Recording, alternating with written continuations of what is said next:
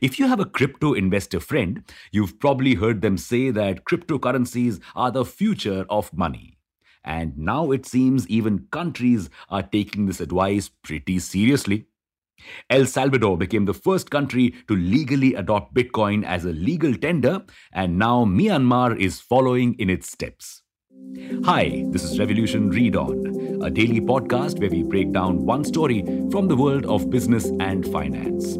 Here's your story for today.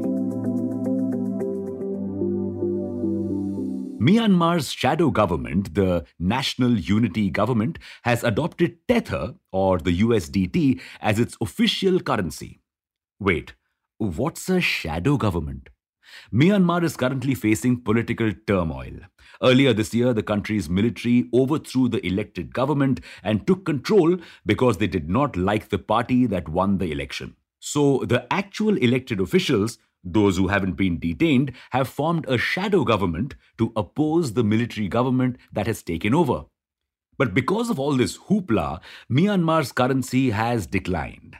And the shadow government needs quick funds to gain momentum and reclaim their position. This is where Tether comes in.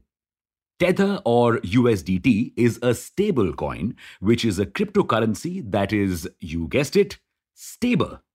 Uh, it is mined by the Tether company on the Ethereum blockchain. Think about it. What is one of the biggest criticisms of cryptocurrencies? That they are volatile. This is exactly the problem that stablecoins wish to solve. But how?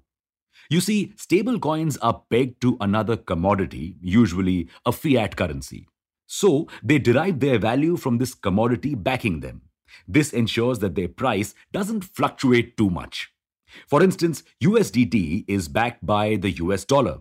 So the price of 1 USDT is usually 1 US dollar. There are some fluctuations sometimes, but usually USDT maintains its price point. Why not just use dollars then? Because Tether gives you benefits that other cryptos have. It is mostly unregulated and allows much faster transactions. And this is exactly what Myanmar's shadow government wants right now. Plus, the official military government has banned all cryptos. So, this is also the shadow government's way of showing them that they can do whatever they please. So, with USDT, the Myanmar government has a stable cryptocurrency, uh, which sounds ironic. But doesn't Tether seem too good to be true? That's probably because it is. You see, over the past few years, the stablecoin has been steeped in controversy. Why?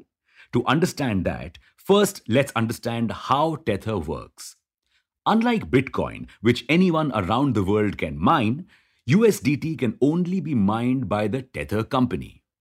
But the only way the company can mine USDT is by having an equal amount in dollar reserves. Now, the crypto currently has a market cap of over 76 billion US dollars, enough cash to make it one of the top 50 US banks. And this is where people's suspicions rose. Soon, many noticed that Tether was mining large quantities of USDT at random. And people began questioning if Tether actually has enough cash reserves to back all its coins in circulation. Mm, what happens if it doesn't? What happens if a large number of people want to cash in their USDT? If Tether doesn't have enough money in reserves, it will not be able to pay off holders and will have to liquidate assets. This could have a major impact on the entire economy, the same way that a bank's failure has. Many firmly believe that Tether is a massive Ponzi scheme and others think it is a scam to artificially increase Bitcoin prices.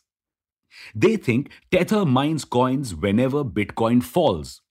It then uses those coins to buy large quantities of Bitcoin and again raise its price. All of this chatter garnered the attention of regulators. They forced Tether to publish audits of its reserves. And turns out the skeptics were right. Tether revealed that it did not have money equivalent to its coins in circulation in its reserves. The company said most of its reserves had been converted to commercial papers that are debt instruments that are like bonds. For this, it was fined 41 million US dollars. New York also banned the company from operating in the state. But Tether is still going strong. It is the fourth largest crypto in the world right now. Wondering why it is still so popular? Mainly because a lot of banks do not conduct business with crypto exchanges. So, for a lot of people, Tether is the only source of buying crypto. They convert their money into USDT and then use it to buy crypto. And they are continuing to do so, which could pose a huge risk to the economy in case Tether ever fails. So, regulators are looking at ways to regulate not just Tether, but also other stable coins. However, many experts believe that introducing central bank digital currencies is the only way to end the run of these stable coins. What does the future hold for Tether and other stablecoins? Will they manage to retain people's trust? Only time will tell. That's your story for today. Make sure to subscribe to this podcast and not miss out on your daily story from the world of finance. Thanks for listening in.